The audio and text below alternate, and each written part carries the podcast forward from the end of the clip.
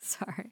Oh my god, we should super cut that whole section. That's just cut, cut, cut, cut, cut, cut, cut, cut, cut, cut, cut. Okay. Cut. All right. All right. We'll, Oh, we'll, probably, we'll cut All that part.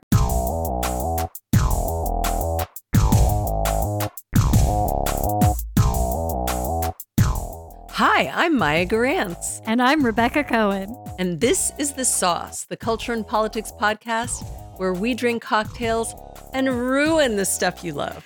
In this episode, we're going to ruin Oh, God. your opinion about Israel. We're going to ruin your opinion about us, no matter what it is. Because no matter what we say, it's going to be the wrong fucking thing. So, you know what? Listeners, we've loved you. It's been great. Um, I am I'm so sorry it has to end this way. Um, but that's how it feels like. It has to just end this way. It's going to end with us talking about Israel and about the current conflict in Gaza and Israel right now. So we decided we wanted to go out with a bang. And uh, here we go.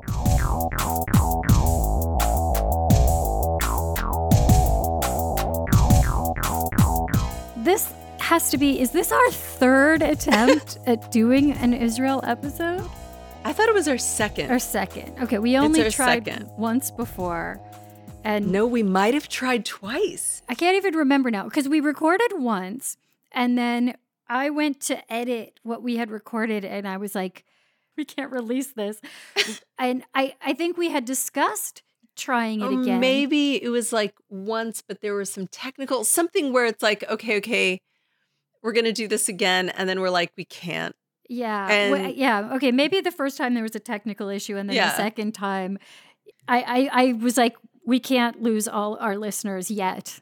Not, I'm not done doing this podcast yet. You know, I want. Well, I'm not done doing this podcast either. But right now, the geopolitical situation is making it like pretty tough to not fucking talk about. So, So, all right, here we are. We're gonna do oh it. my god. All right, Right, well- before we do, no, before we jump in, we, let's check in. It's been a minute, Maya. How are you doing? How have you been this past week, and and what are you drinking? I hope it's something strong. I am, you know, still working on my Rowan's Creek in my studio. Um, hey guys, I have a show opening, a gallery show opening in LA in Little Tokyo downtown that I will post about. Uh, so I'm prepping for that, and it's wonderful to have all that work to do because, as longtime listeners know, uh, I'm an Israeli American. I hold two passports. Uh, 98% of my family is in Israel. So I've been in deep denial and just and just trying to get work done and uh, and for the most part trying to avoid the news and social media. I'm I'm sure listeners will want to know. Uh, Yeah. Are your family okay? Was anyone harmed? Um my people are so far safe. My generation is a little too old to still be in the reserves and their Mhm. kids are a little too young to yet be in the service. That is not 100% entirely accurate, but it is mostly accurate. Okay. Um, and it's right now everybody's just clearing the old bikes out of their shelters, Out of their bomb Um, shelters. out of their bomb shelters. Yeah, there's a safe room in every apartment Right. as mandated by law. That's used to store bikes up until. That's used to store bikes until the bombing week. start. Yeah. But nobody's been hurt yet. Well, I mean, that's lucky for you guys. You know, it, it could be much worse. For you I mean, personally, I mean to say. we went um we went to a vigil and one of the people at the vigil has a cousin who's in her 80s who was taken hostage. Uh, there were two americans who went to the you know elementary school that's part of temple israel in hollywood who were killed at the music festival um, it's really amazing how even with a very wide diaspora hmm the deaths are very close. Yeah. You don't have to do two degrees of separation. Yeah. Um, so yeah, it's a it's a it's it's a hard week. Well, at least you're drinking. I'm So- drinking with you. That's true. That's true. How are you doing? something. What are you drinking? I'm doing all right. I am not as close to this as you are, just in terms of you're having all that family there and everything. Uh, but emotionally, it's been ah, difficult. It's been kind of a weird journey of like, I am uh, not able to sleep thinking about the horrors that have happened and are happening to people. So then I don't want to think about it. I'm like, let me just get my mind off it. And then I feel guilty for getting my mind off it. And I'm like, I, I you know, but but those people are suffering and like, oh my God, what they're going through. And somehow it's an obligation upon me to try to feel that for them. And then I have to be like, no, it's okay. I don't know. yeah, It's yeah. it's awkward yeah. and weird. And even in the times where once the Israel military goes fucking crazy, I feel Mhm. like I don't even have time to grieve uh, the Jewish lives because I'm like, oh God, what the fuck are you guys doing? Like, yeah. I think what we should make clear right up front is that I am an Israeli American with dual citizenship. I do not support the apartheid state. I also believe that Israel should exist. Uh, we are not pro the death of innocents here. Right. And I want to be really clear about that. And I'm sure that when Rebecca talks about the horrors that keep her up at night, it is not only the Jewish lives that are experiencing horror that are keeping her up at night. So I want to just, before we get into any of this. We can have conversations later. Like listeners, we're going to welcome your thoughts. We can have these conversations about whether we can believe the things that we're believing. But I want to be very clear right now this kind of reactive, uh, dehumanizing treatment of Israelis, of Palestinians by each and of their sides hmm that's not what's going on in this podcast. So if that's what you're looking for, guys, Just turn it off right now. switch it up now. We're not here for Uh, you on that one. Yeah. A- And, at the same time, I think we're going to try to take a nuanced Yep. and honest look at things. Yeah. So, yeah, I don't think anyone who's looking to have their side of things reinforced is going to find satisfaction here. But that's what we do.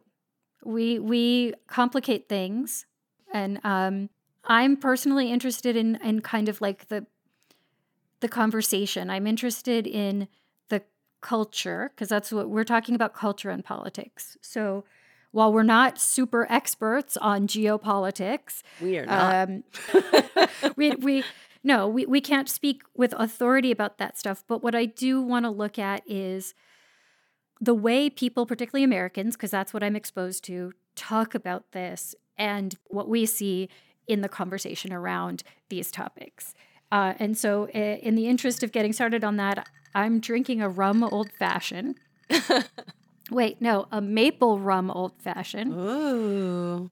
because uh, this past weekend, uh, my husband Matt and I visited his mom in Connecticut. We drove up to Vermont to see the leaves because it's October.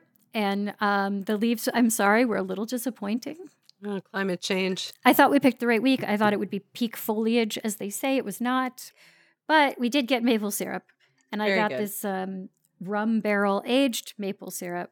Oh. Yeah, so I'm using Mm. that in place of simple to sweeten my old fashioned with rum. Fantastic. Yeah, and uh, I put a little Peychaud's bitters to give it a little autumnal, little bit of that autumnal flavor. I, I think it's pretty good. Fantastic. All right, patrons, we love you. This isn't our last episode. Uh, it just feels like it is. And maybe that's what this is about. We are talking about the limits of what our conversation seems to be able to do.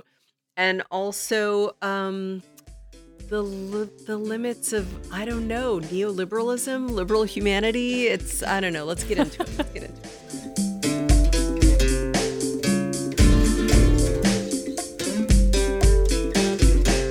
At the time of this recording, It's been a week. it's been a little over a week since the Hamas attack on Israel. At this point, we think about 1,400 Israelis and foreign nationals in Israel have been killed, um, and uh, 100 or so, 150 or more, I'm not sure the number, taken hostage. Um, and at this point, Israel is preparing for what appears to be an imminent ground invasion of Gaza. they have been bombing Gaza. They have been telling the people of Gaza to evacuate toward the south. In And- ways that are often kind of impossible Yes, yeah, which for people to actually do. What we'll talk about later. Yeah. Yeah. Um, no, I mean, I don't even know if we'll get into it in that specific aspect of it, but just to give you um, that context, because we don't know what will happen in the next few days or week, um, but we do know that probably at least a few thousand Palestinians have been killed in Gaza by these Israeli airstrikes. So, So Rebecca had an idea for how to approach this because, as we've described, we have tried on multiple occasions to do an episode about Israel, and every time we're like, "Well, yeah, we can't release this." we can't. So, we can't. so, uh, what was what was your thought for how we're going to actually make a releasable episode? What was your theory for how we're going to do this? So this was inspired by going on social media and seeing the way people talk about this. And granted, this is social media, so everything's like inflamed into the Yeah. nth degree of Yeah. like ridiculous passions, and no one's uh, listening to anyone and all of that. But I think that that's also um, just true of any Yeah. conversation about Israel, any debate about Israel. It's always like that Absolutely. on social media or anywhere. Anywhere. And that's always upset me and driven me nuts. And one of the things that I've been grappling with in the wake of the Hamas attacks or in the midst of this crisis and violence is what is it about the way people talk about Israel that is driving me nuts so much? What what are the things that I'm hearing? So I was like, I want to pinpoint three things just to keep it contained because I could easily have a lot much longer list than three, but let's try to pinpoint three things that people tend to say or that we have heard and seen repeatedly that are wrong and talk Yeah. about why they're wrong and why if you are hearing someone say this they are wrong. And if you are saying this you're wrong. So please stop and reconsider what you're saying. And hopefully in trying to explain why these specific things are wrong we can get to the much more difficult nuanced parts of this so that we can just really yeah, okay. Okay. So the first, uh, the first one that I want to address comes from the American left, and maybe other countries too. Here's where I'm focused, um, and the sentiment is the only one to blame for what happened is Israel. Israel is completely at fault. For all of it. All of it. For all of it. The most prominent examples of late being there was this joint statement that was released by a coalition of Harvard student groups, like 30 or so, I think a few more than 30 Harvard student groups, that called themselves the Harvard Palestine Solidarity Groups. And it included the statement We, the undersigned student organizations, hold the Israeli regime entirely responsible for all unfolding violence. Keep in mind, this was released like the day of or the day after the, the actual attacks by Hamas. i really think that hamas would be like i'm sorry could you not appreciate the work we did here That's like- Right? that's Right? pretty like, really, like, dissing some real credit. organization like some Mhm. real fucking maneuvers that they did Yeah. i think they'd be like quite offended frankly You might actually be right. Uh, another example the president of the NYU Student Bar Association said Israel, quote, bears full responsibility for this tremendous loss of life. this tremendous loss of life, not referring to the bombings in Gaza, because that hadn't even happened yet. yeah. So these these this is very problematic. These statements have received a lot of blowback. I want to point out. Um, this president of the NYU Student Bar Association had been offered a job and accepted a job at a law firm that then rescinded the offer Oh, after yeah after they made this statement Oh. uh, and i think maybe in the next segment i Mm. want to get into some of the blowback for these um, harvard groups though i will say that a number of groups have like walked it back said Mm. But they didn't realize what the statement was I think that It's not what there is meant. this um I've seen in a lot of uh the BLM organizations in LA this real belief that whatever was happening which was still unfolding that we didn't really know yet was like revolution well that's that's where it's an issue right and and you mentioned and I want to bring this up a subgenre of the only one to blame ever is Israel is you can never condemn Hamas atrocities without also condemning Israel's atrocities which what what it feels like culturally to me is when like you could never say you were voting for Hillary Clinton without acknowledging her faults. Like you could never just be like, "Yeah, I'm voting for Hillary." Yeah. You just be like, "I know, I know you know, I, but- know I know she's done this has this, these this, problems this, and this, and this, this, uh, but, but this part's but good or right. or the options are uh you know right right you always have to qualify yeah always always I mean, it it is kind of like that. It's a Mm. kind of whataboutism that Yes. one, and and I've seen it a lot on social media. I see that all the time. If anyone it posts something that's like, "Look at this Israeli family that had their th- throats all slit or something, some horrible thing happened to them," there will always be at least one reply that's like, "Well, what about this?" You don't talk about the, these Palestinians who were killed. What about Israel did this, blah, blah, blah. I understand kind of the impetus. I, I do, because I think that people feel like these atrocities that were committed against Israelis will be and now are being used as rationalization and justification for all kinds of atrocities against the people of Gaza. And so if you publicly express upset about the atrocities committed by Hamas against Israelis, that somehow you are automatically participating in the Israeli government's use Yes. of those tragedies Yes. to justify its bad acts. which by the way in terms of the reactive trigger that it then flips yeah. is this way that um people then feel like they can't acknowledge Palestinian pain because then it becomes justification for violence against Israelis. It like so so people right. go into their defensive crouches like bam yeah. bam. Um This is and, very true. and if there's anything that ever happens to an Israeli, well, yeah, fucking colonizer.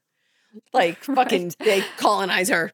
Well, that is Um, like the worst of it that you see from uh, far left activists and pro-Palestinian activists. You do, you do even see people sometimes saying or implying that if Israelis didn't want to be brutally murdered, they shouldn't be Israelis. Basically, they shouldn't live on this land that was stolen.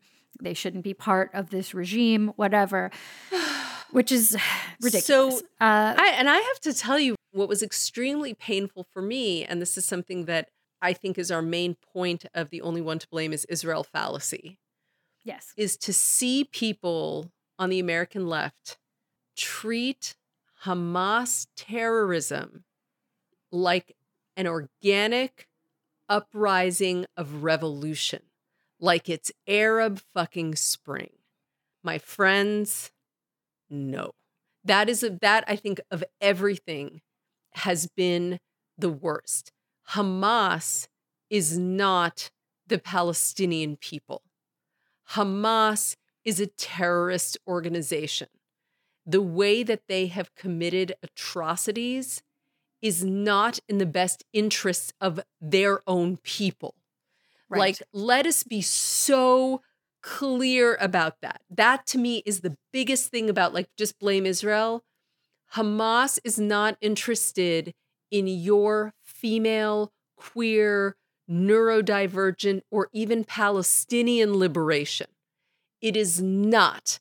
And I feel like we have to really start there. Okay. And we, you know, like, yeah, no. And I oh. also want to be clear like the word terrorist is very fraught. We did a whole episode about it.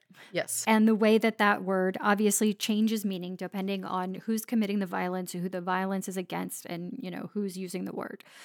And freedom fighters have often been called terrorists. So it's kind of gets easy to start saying, are they terrorists or are they freedom And a lot of the fighters? snarkiest American left stuff is like that. Like, you Yeah. would have called this person a terrorist, you white person, Right. 100 years ago. And like, yeah, yeah, yeah. but but we should be clear about what Hamas is and like where they came from and uh, all of that. If we look at the history of Gaza and of Palestine, um, just going back like in the last 15, 20 years, Israel withdrew from Gaza in what, like 2006. Mhm. And then um, they had an election and elected Hamas, in a sense. they did elect Hamas, but we should keep a few things in mind when talking about that. Number one, only about 44% of Gazans voted for Hamas. And at the time, Hamas, which though its charter was like said it wanted to destroy Israel and kill all Jews everywhere, um, Hamas at the time was kind of moderating its rhetoric, its official policy as a as official platform as a party running candidates for office was not the destruction of Israel. That was not part of their official platform. And they were competing against Fatah, which was the more moderate wing of Palestine, of Palestinian politics. And Fatah had already recognized Israel's existence. And that's like Y- Yasser Arafat's party. God, I Um, just want to say to spend my week feeling nostalgia for Yasser For Arafat Yasser Arafat, is right? fucking crazy. It's like people during the Trump era being nostalgic for W. It's crazy. Anyway, It's wild. But but I think the in, the differences between the PLO under Yasser Arafat and what we're seeing now from Hamas are interesting and enlightening. Uh, but what happened after Hamas won that election with 44% of the vote is that they basically staged a coup and they drove Fatah out of Gaza. They took over. And there has not been an election in Gaza since then. So it's hard to know what the people of Gaza want politically, though there have been some opinion polls which find that a majority, not a huge majority, but like 53 or 54% of Gazans polled um, have no problem with recognizing Israel's existence and having a two state solution. There's also, I think, I cannot remember the exact numbers, but a pretty overwhelming, like a very large majority of people polled said that they do not feel comfortable criticizing Hamas Yes. in Gaza uh, because Hamas is a terrorist organization that rules like a gang. There, there's not really freedom of speech or freedom of thought, and there's no democracy there anymore because of them. Uh, so it would be a mistake to suggest that Hamas represents the people of Gaza or the Palestinian people for that reason alone. Beyond that, I think it's self evident if you take a moment to examine it that Hamas's tactics of late are not those of an organization that is trying to help the people of Gaza. They uh, have been consistently engaging in provocations that they know will not seriously harm Israel, but will bring down Israeli wrath upon Gaza. And this takes it just to a whole other level, this recent attack. Um, there's not a, any strategic uh, uh, aim here that you can pinpoint. They're not like taking hostages and then making demands, like, here's what we want. It really seems like deliberately designed to cause Israel to bring the fury of hell down on Gaza, which Yes. would bespeak a, a, lack of concern for the welfare of the folks of Gaza. And it is also well understood that Hamas does things like position their headquarters in or near hospitals, mosques, yes. schools. Yes. And so so, so when and so when when Israel attacks a refugee camp, it's because Hamas goes and sets up their organization in the refugee camp. Right. And again, this is not like this Not is to justify Israel's no, actions. this is not to justify Israel's actions, but the game there is a game being played here. right. Right. And the and the the end point of this game is not prosperous, liberal, safe, secure, safe, secure, like independent, like- independent yeah. voting democracy that the American left would imagine wanting to support. It very much looks like a hope for a, a, a Taliban like autocracy. And that's what's going on here. And and it's Yeah. and it's very well organized and funded by Iran, possibly with help from Russia. I mean, we'll get into that. But I'm just saying No, but I think that's worth mentioning because I think that when you look at Hamas's attack, recent attack on Israel, that is yet more of a piece of, of why it's not an organic and genuine uprising. It's not the people rising up and it's not intifada. It's It- not It's not. It, it's not intifada. Um, it is funded and supported and possibly organized by other global powers. So, like, there's some people with their hands in the pot here who are definitely not Palestinians and don't have any interest in the Palestinians and preserving their lives, much less providing their freedom. Like that's that's just really not what this is at all. And um, we have to be straightforward and honest about that because you and I, Maya, are absolutely in favor of the Palestinian people living in peace and freedom and security. Like, we want that. Uh, we want to see them have their own state. while also at the same time, the conditions that Gazans have been living under. Right now, uh, Gaza has been often described as an open air prison. Yeah. Hamas is like the gang of prison guards running it.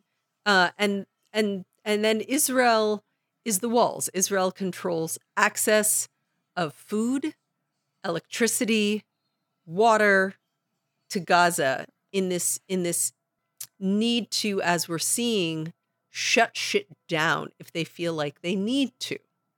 This Mhm. is a horrible fucking situation. This is not like I'm not justifying that at all. Not, at all. No.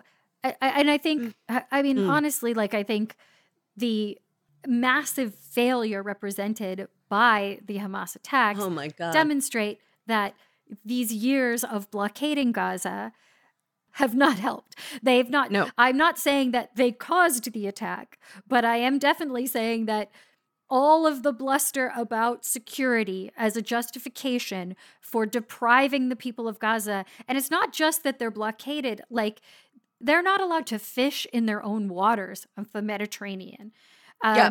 Gazan people, they can't import basic raw materials to like build their own infrastructure because Yeah. the Israelis claim that those materials uh, could be used to, you know, build weapons or something. yeah. Um, they can't go into Israel to work. They can't Yep. export their own uh, agricultural products. Some of them they can, but some of them they can't for no real reason.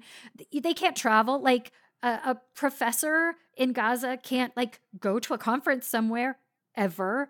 They can't have a conference there because people can't visit Gaza. They can't visit their own relatives in the West Bank. Like it's insane. It's insane. It's insanely bad. It's insanely bad.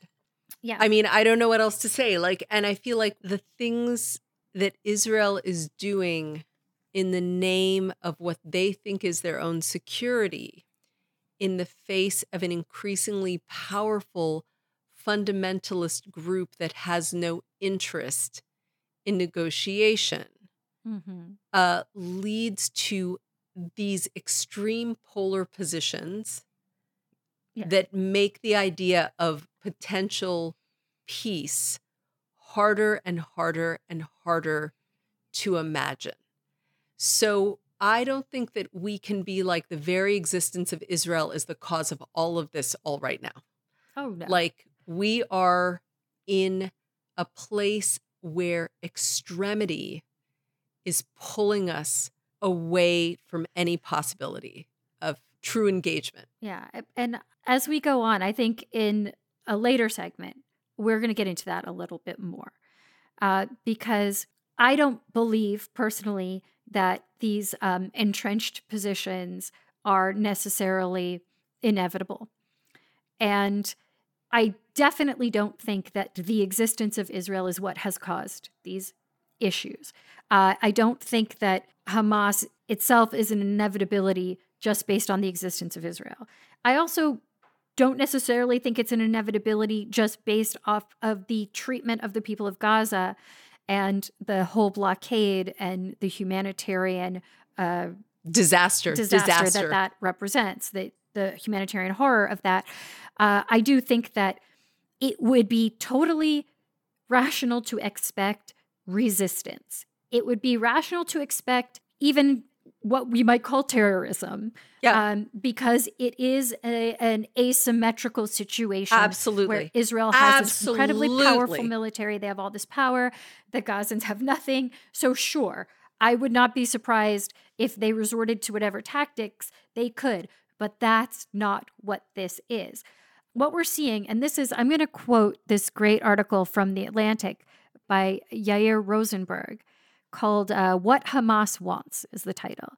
And one of the things that he points out is that Hamas, first of all, wants Israel to flatten Gaza because I think the way he put it, I'm paraphrasing now, but he wrote something like the situation of the blockade where Israel is guarding the borders, but the sort of like the inmates are in charge of the prison and so the worst gang of the most violent inmates are the ones who have taken charge. That situation is no longer useful to Hamas. It has been up till now, and they've gotten to a certain point. And so now they are trying to change the game. Yep. And part of that is getting Israel to invade, probably, and occupy Gaza again. And uh, Yair Rosenberg is suggesting that it's part of a political agenda within Palestine. I'll quote here Hamas is attempting to seal the fate of Fatah and maneuver to eventually take over the PLO and its international diplomatic presence. This is part of a ploy to destroy. They already drove Fatah out of Gaza. Now they're trying to uh, flex their muscle, as it were, and drive Fatah out of the West Bank and Palestine completely. Basically, destroy their rivals, and become the representatives of the Palestinians. All right. Round 2. All right, next next one. Next one.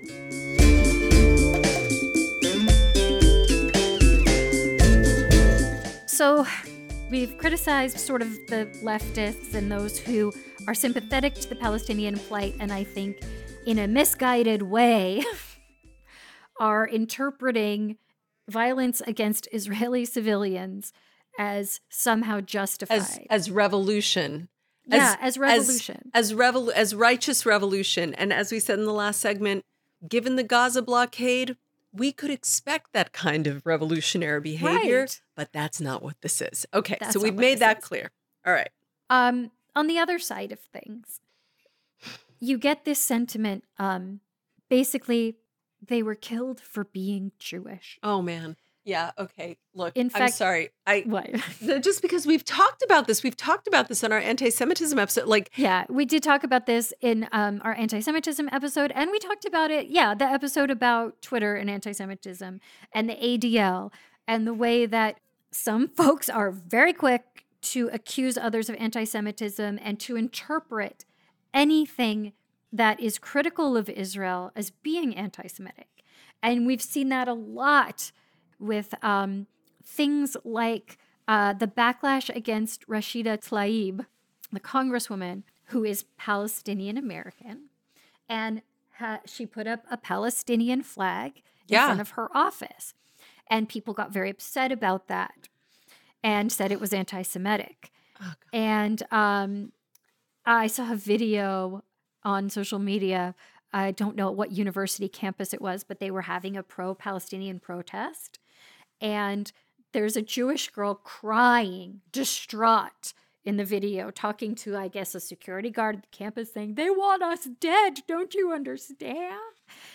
Taking it as a personal threat that people were expressing solidarity with the Palestinians. This is not uncommon among American Jews. American for American Jews, Israel becomes a symbol that holds something that again is not always true. So in this respect, this kind of sense that this is like a pogrom, Mhm. um, the highly organized Hamas attack was extremely violent. It was extremely grim. It was purposefully very bloodthirsty um, in terms of how the deaths happened. Mhm. Pogroms happened when Jews who were without power were attempting to assert power. That is not the power dynamic going on right now. Right. This is not a pogrom. Like, no. Yeah, you see some folks pointing out, a lot of folks pointing out that this was the most Jews killed in a single day since the Holocaust. And while that may be true and it's upsetting if you're Jewish, it's always upsetting when people like you are killed, you know, en masse. It's upsetting. But it's not the same. There's such important differences. And I think it's it's so crucial to be careful about that and to acknowledge that.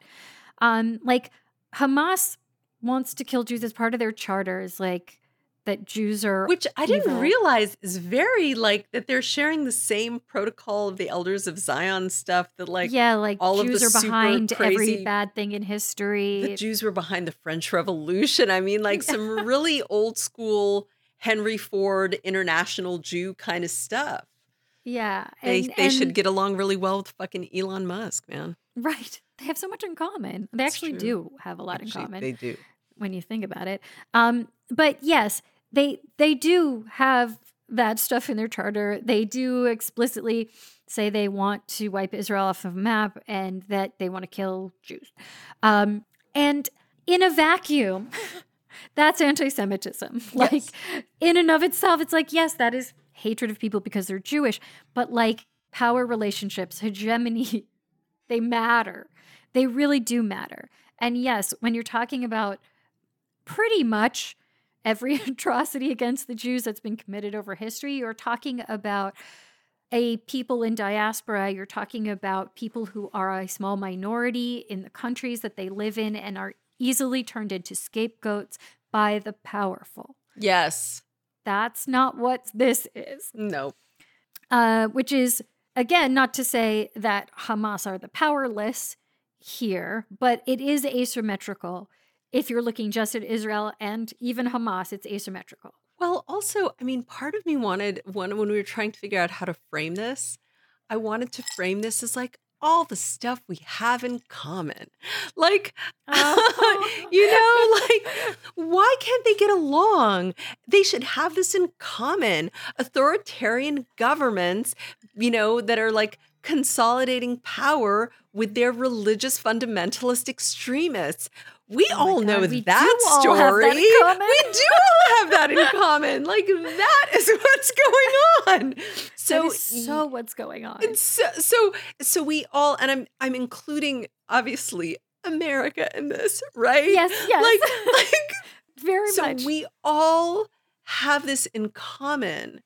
And what it seems like all of these people have in common, all of these religious extremists, is that they are total grifters on whatever government they have, which is like a liberal left government flow of income that they have pouring into them. So Hamas takes all that fucking aid money and just like pours it into there just like American re- religious fundamentalists do, just like Mhm. Israeli religious fundamentalists do. And do any of these group like women in power and being successful? Absolutely not. Or any of is Mhm. Hamas looking at Rashida Tlaib and being like, oh yes, like of course not. of course not. So like they all have so much in common. And what they also have in common is they all want to win. And they They have will to and as power. long as other people win, they can't. So, you know. No, they all have will to power in common. And I think that that's a really important context that we kind of alluded to in the previous segment, um, which is the, this geopolitical context. It's clear that Hamas has outside help. Yeah. given given the blockade alone and the fact that raw materials, much less weapons, are not supposed to be getting in there. Someone's helping them out. And also the level of planning, Oh. the long term, Oh. Careful planning required for them to have pulled this off. So this is something that I just wanted to share. My uh, cousin, who was a journalist in Israel, he's now doing other things, but he wrote something that a lot of people have been reading, and I wanted to share it because obviously I don't agree with everything that he says, but a lot of his insight is useful. Mhm. He said uh, the military plan of Hamas on how to break into Israel was very impressive, full stop. Superbly planned, detailed intelligence, clearly worked on very patiently for years, executed at an unimaginably precise level militarily.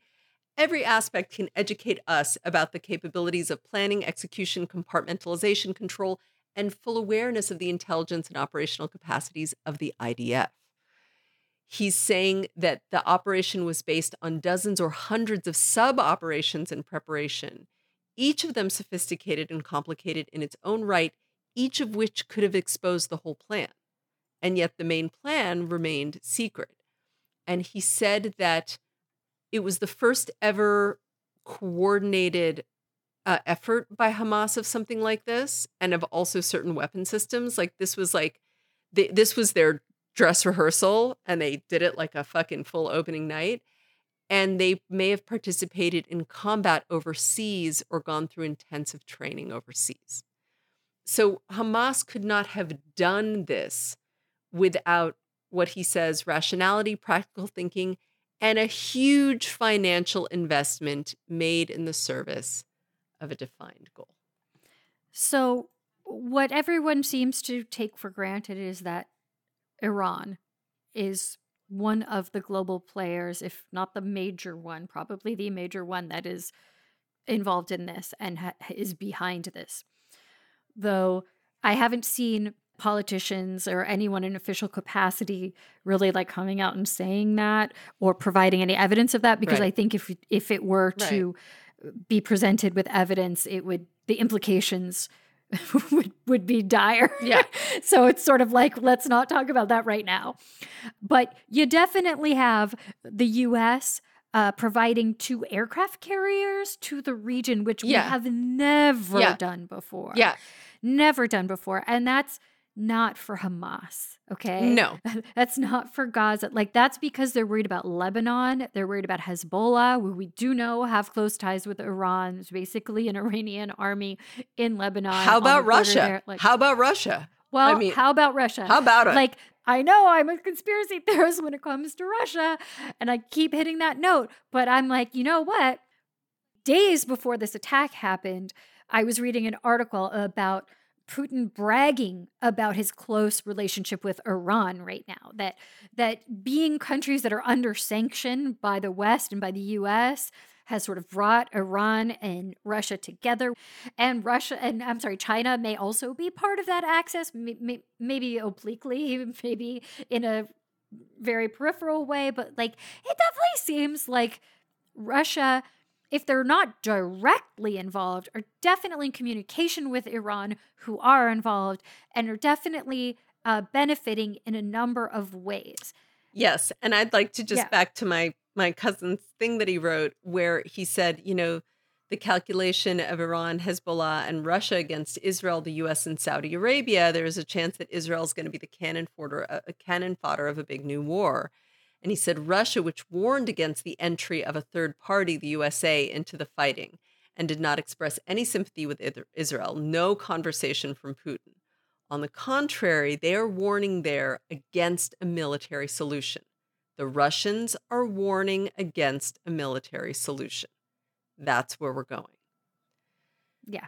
So this isn't about like, oh, people think Jews have horns. Like, no. The the sort of like anti-Semitism. Yeah, the, the anti-Semitism is probably a useful tool for recruiting young men in Gaza or from other countries. I don't even know if all the Hamas fighters are even from there. I don't I honestly don't know.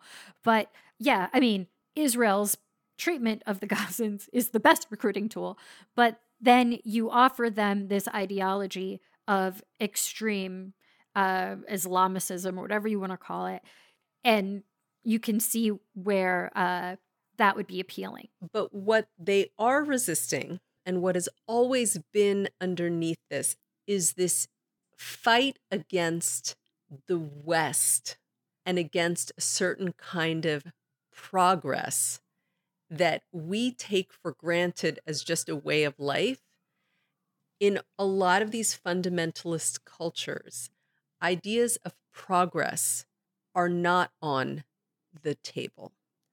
And I think that one of the main threads running through Islamicist fundamentalism, anti Israel ness, is the, the fight against the West. Yeah. And that is part of this. And right now, over the years, Israel has increasingly been connecting with other partners in the Middle East, like Egypt and Jordan and now Saudi Arabia. Because at the end of the day, a lot of these Arab countries are like, we are interested in progress, in money, yeah. in technology, in participating in a Western economy. Yeah. And Israel is a natural partner in a way that extreme fundamentalism is not. Is not. Extreme fundamentalism can be, you know, for a regime, and I'm not speaking of like a terrorist group or non state actor, but for a state, a regime, fundamentalism can be a useful tool. Um, and and Israel, hatred of Israel and Israel's bad treatment of the Palestinians can be a very useful oh, tool. 100. And has been for many regimes. Absolutely. But I think it is fascinating to see the ways in which, over time, more and more of the governments of the region have started to realize that their interests are not best served that way. And, and that actually is a really important piece here because one of Hamas's stated justifications, stated purposes for their attack was to stop the imminent uh, detente between Saudi Arabia and Israel. Saudi Arabia and Israel were in talks to start talks, basically. And they have been for a long time. There's been all kinds of like a little intelligence sharing, little secret meetings. Like this has been happening. Yeah. It's been on the table for a while. We were on the cusp, we are, we were on the cusp of Saudi Arabia officially recognizing Israel, which is pretty huge. And that is one thing that supposedly Hamas wants to stop. And uh, I think I, I'm going to go back to Yair Rosenberg and uh, his piece about what Hamas wants, because he writes about Iran's interest in preventing Saudi recognition of Israel. He writes, I'm just going to quote it For Iran, the agreement would be a major strategic setback. Should Israel, the most potent U.S. military partner in the region, and Saudi Arabia, Washington's most financially powerful and religiously influential one, normalize and build cooperation, Tehran would face an integrated pro American camp.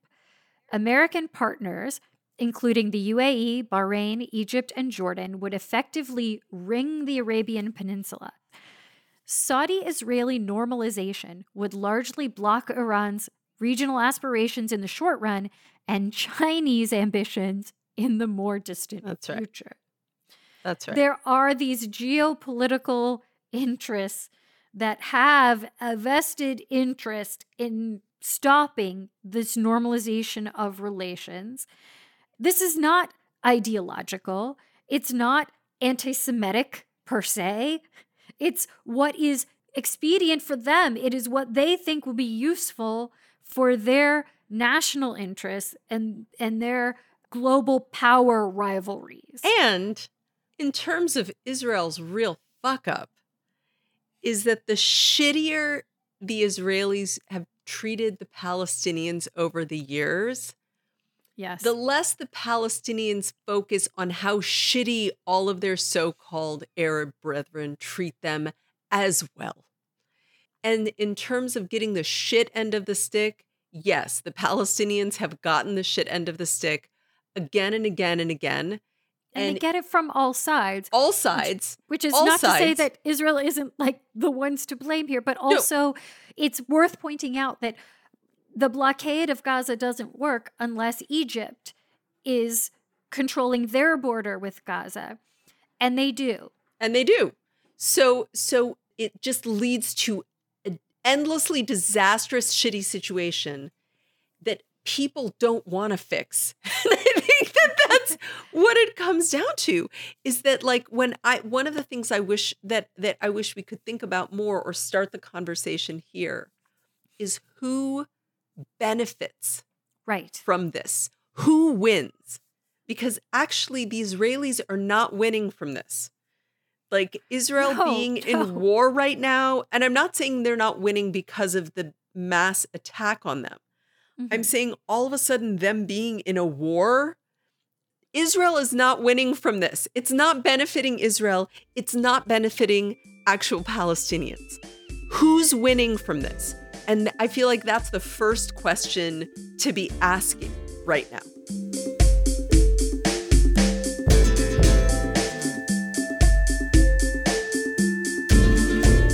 Where we ended there with your question of who's benefiting, who's winning, is a great transition into our next segment.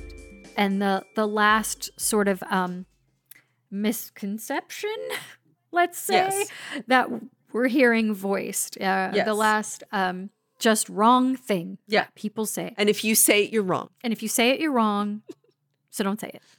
Yeah. That sentiment is along the lines of, well, this is a super complicated, ancient feud which which can never be resolved. It goes back for thousands of years. These people can never live in peace together. You always hear that. There's always someone saying that when you talk about Israel.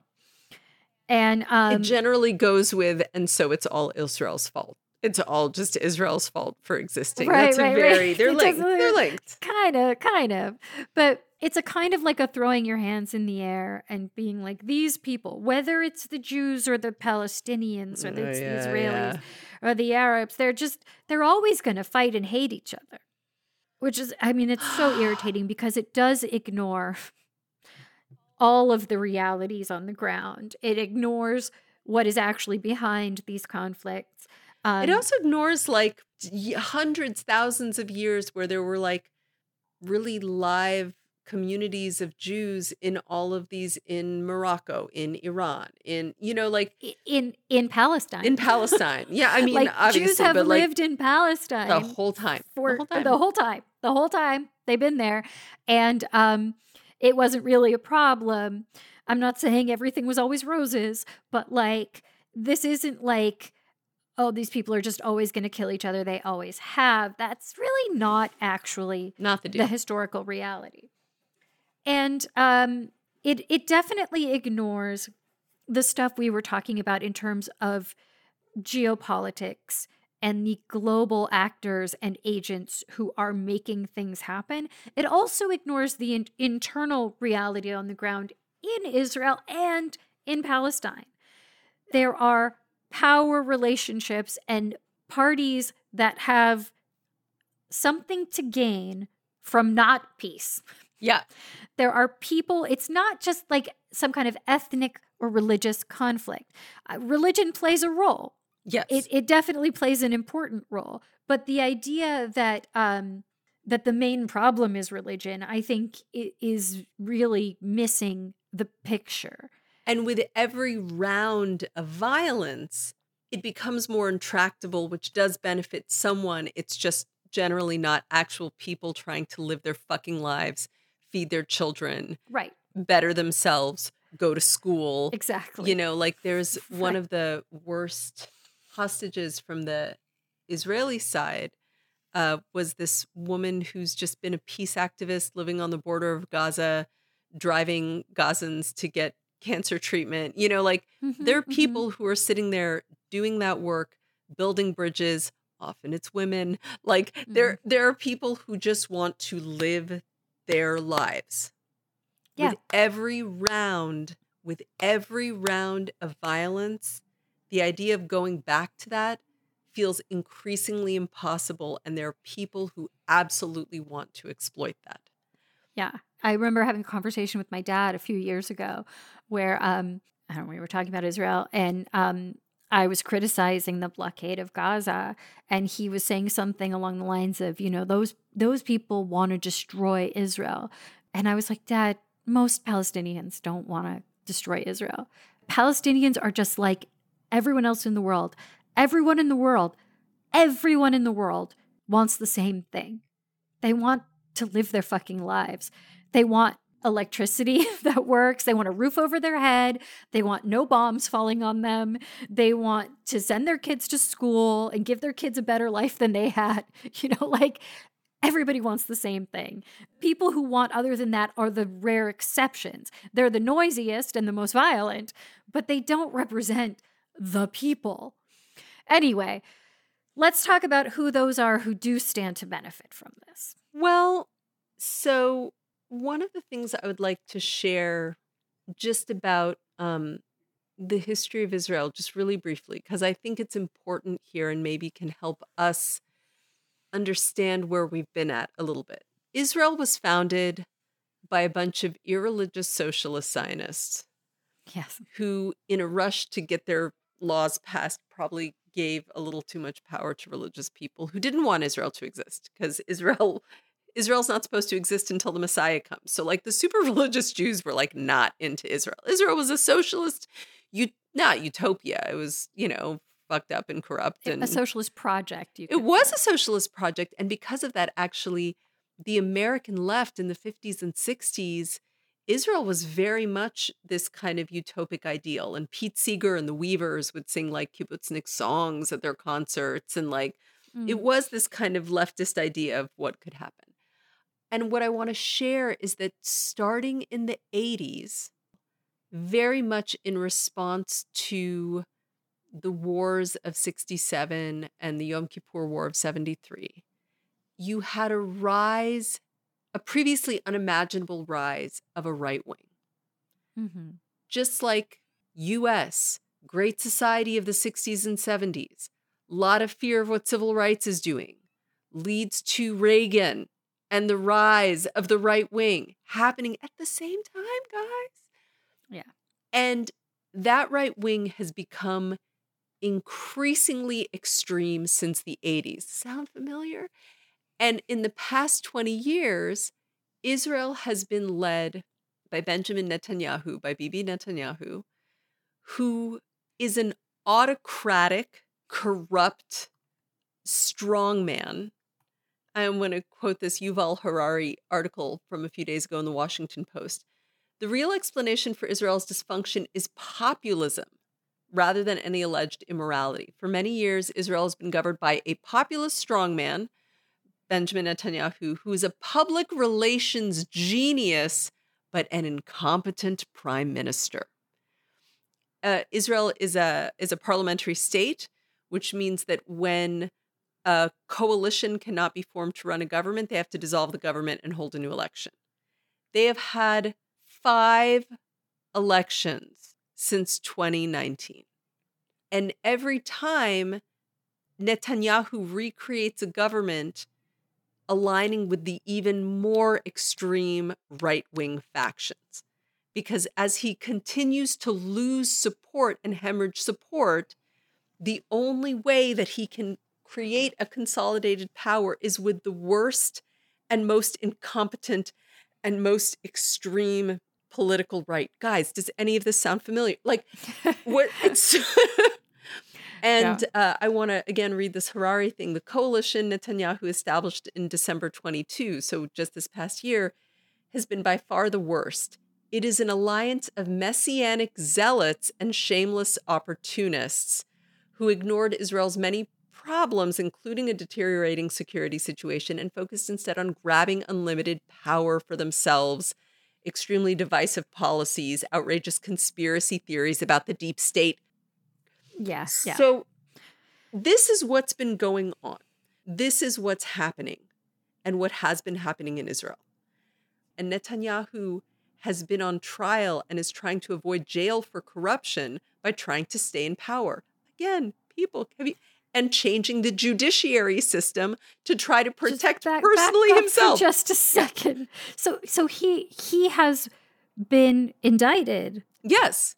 On corruption charges. Yes.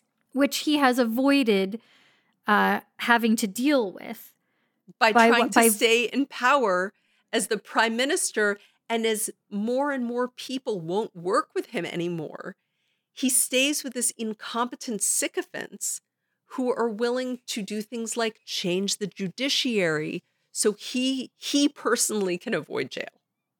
But uh, but also changing the judiciary benefits the extremists in his coalition, his power yes. coalition, because they are a minority. They're they don't represent the uh, majority of voters, and so they are able to push through their agenda, or they could theoretically push through their agenda effectively if the judiciary were reformed in their yeah. favor. If they basically could get the judiciary out of the way, there'd be no check on their power. Yeah. Is the point. Yeah. And this has sent Israelis literally into the streets. Like the protests have been so massive, it's beyond what, Every what day. you could picture. And it's beyond what we have ever done as Americans at the right. most extreme parts. They are in the streets. My my parents were in Israel.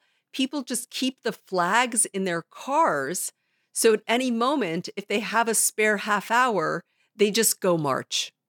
like like people are sort of take shifts okay we put the kids to bed now we're going to go for our evening afternoon shift of marching people in israel have been marching against netanyahu and his corruption and his attempt to change the government to protect himself and the worst of his followers every day by the tens of thousands for months now, every day. Yeah. Can you imagine keeping it up? We found, thought we were really fancy by having the Women's March that one weekend. Imagine if we were having yeah. the Women's March every single day for a year. And now you understand what Israel has been dealing with that also left us similar to what we should be thinking about in a really terrible shape in terms of strategic security.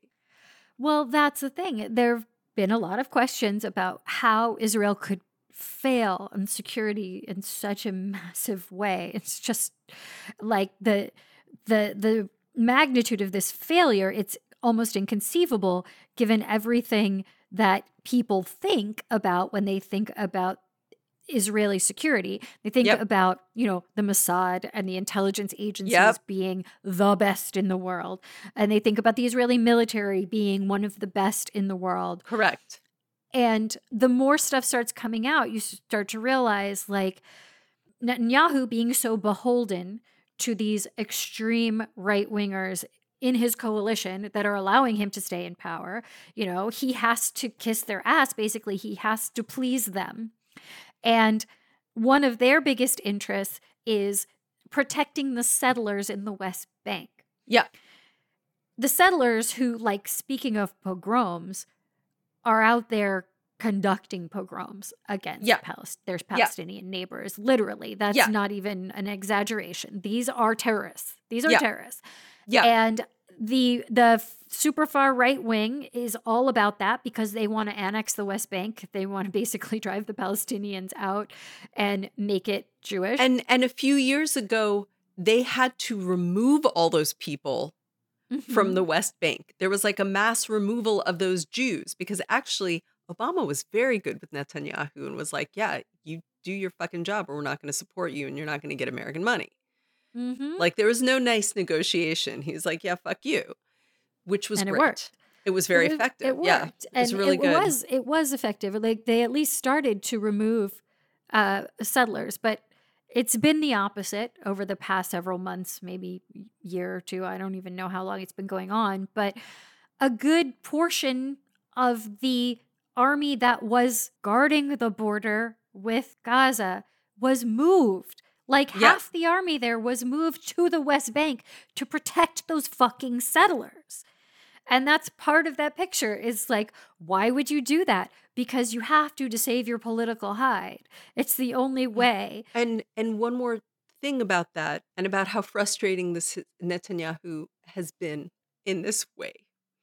Mhm. Um so those settlers and those highly religious extremists, they don't often they don't go to the service right. because they're excused from the service because they're too busy like studying their religious stuff.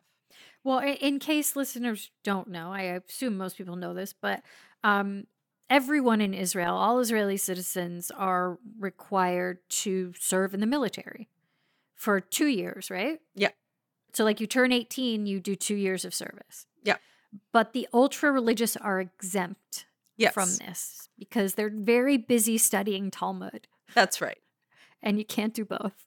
And if you don't do the service, then you don't really work and make money and pay taxes either because you're too busy being exempt because you're studying Talmud.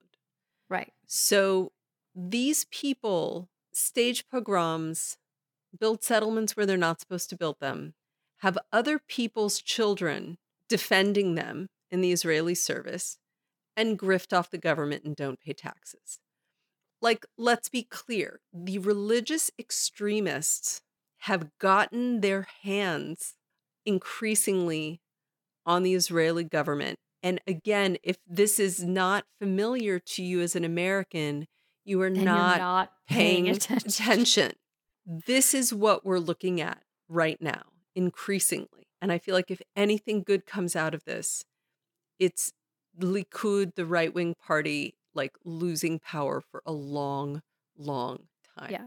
I mean, that, that does seem to be one likely outcome that when all is said and done, this will not help Netanyahu because in the short term, a lot of Israelis are doing the whole like, I guess we're at war.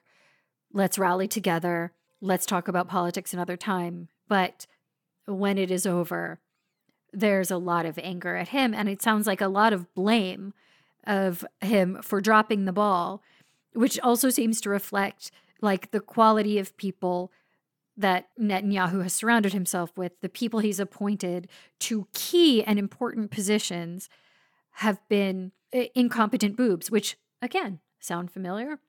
Yeah. Um, Yeah.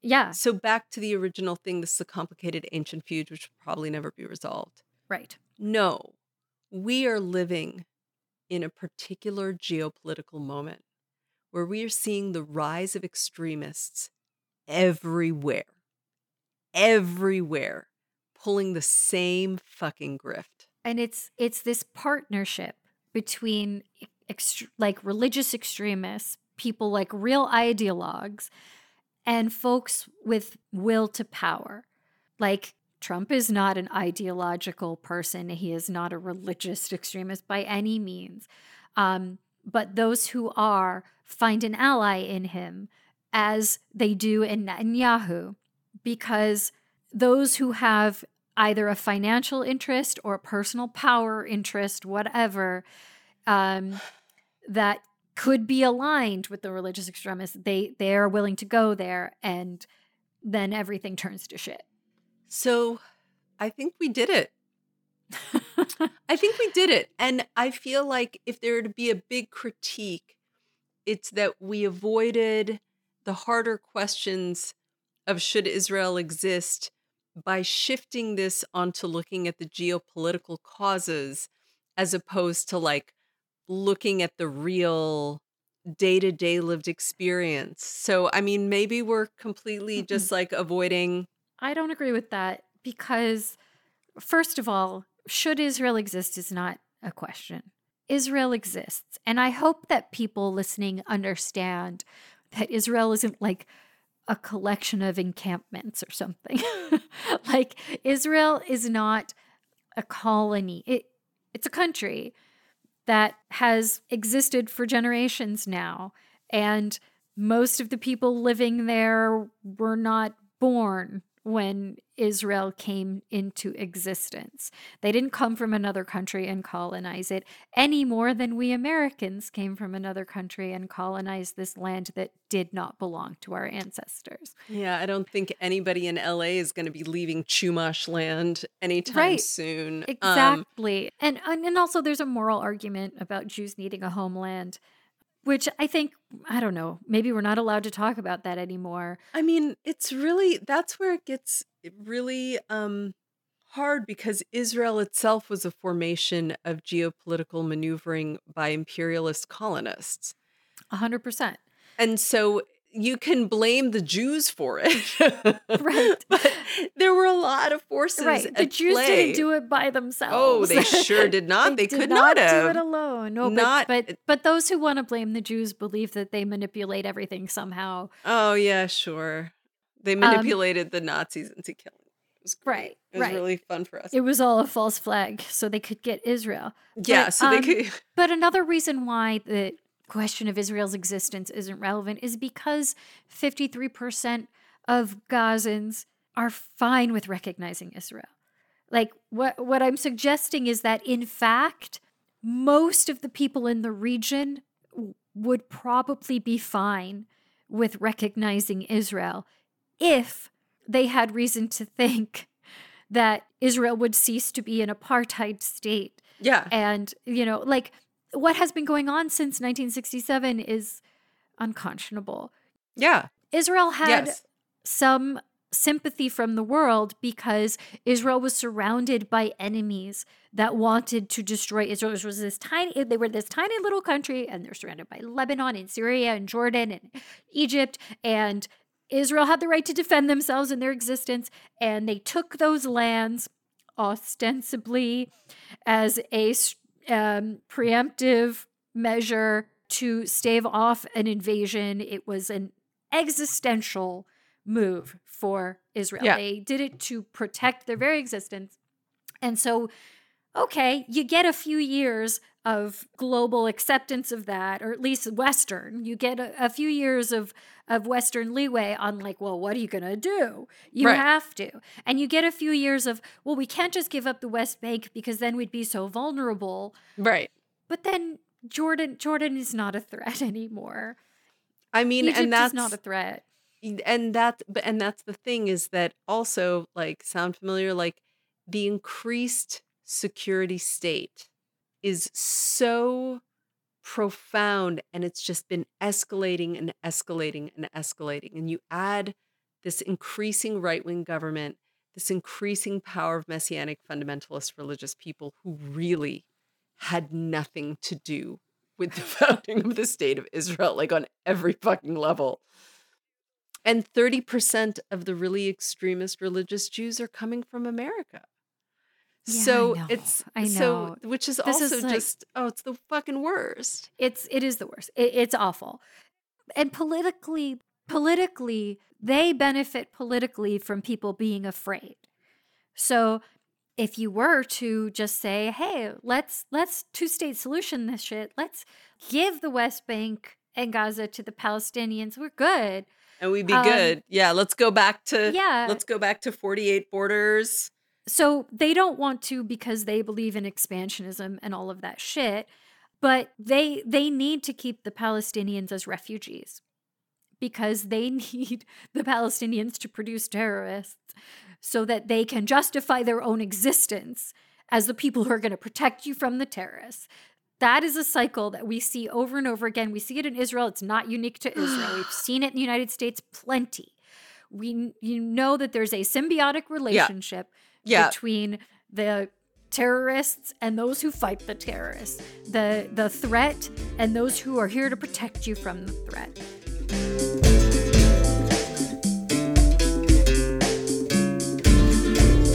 All right, listeners, were we wrong? Did we prove you wrong? Do you hate us now? Are you not listening to us again? Have you not noticed we're Jewish?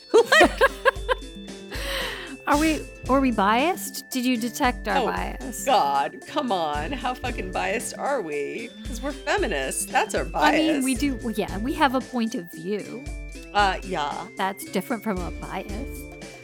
Uh, we can still be open-minded and objective. That's right. That's what I say. That's right. Um, listeners, we love you. We would like to keep doing this show.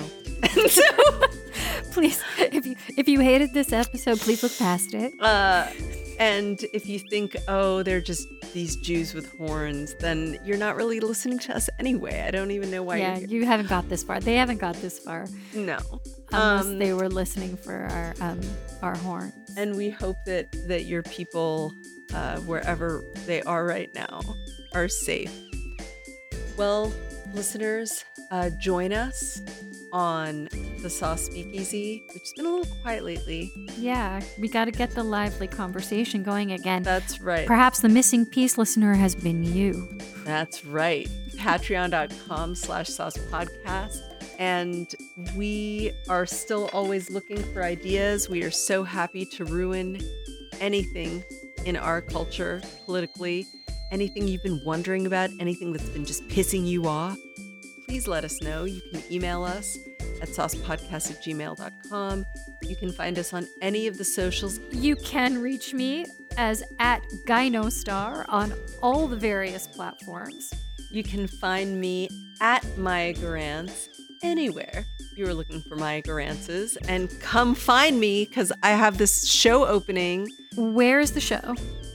The show is at a gallery called LA Art Core in Little Tokyo in Los Angeles. It's called Poem for EL. It's a show in video and dance. It's a it's a video art installation. And, when uh, does it start? It opens on Saturday, October 21st. It runs until November 19th. And actually, it's a really interesting story. I'm surprised we haven't talked about it because it's really about what happens when a woman's story is true crime. Oh, So I feel like we could probably find five to seven things to say about that. yeah, maybe we could do an episode about it. Mm-hmm. You see, like this is synergy. Podcast episode, show promotion. All of it comes together. It's our show. We can do what the fuck we want. So, all right. All right, listeners. We definitely look forward to hearing from you. And uh, we'll be back again, hopefully with something light. Can we do something light next time?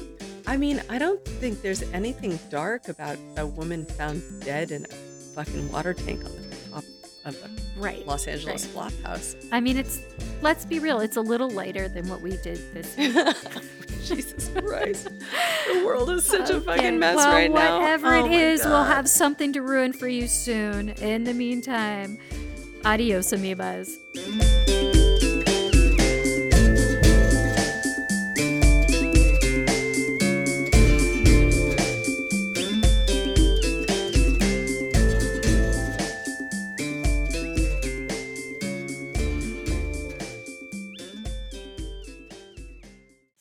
Cats are making a lot of noise. T- Taquito, Taquito, shut it. Taquito. Shut it. He's he sits in the corner looking looking at the corner and crying. I think he sees a ghost. I think he's old. I think No, he's- Taquito's not old. He he's only like eight or ten years old. How old are you, Taquito? All right. I distracted him long enough to he forgot about the ghost.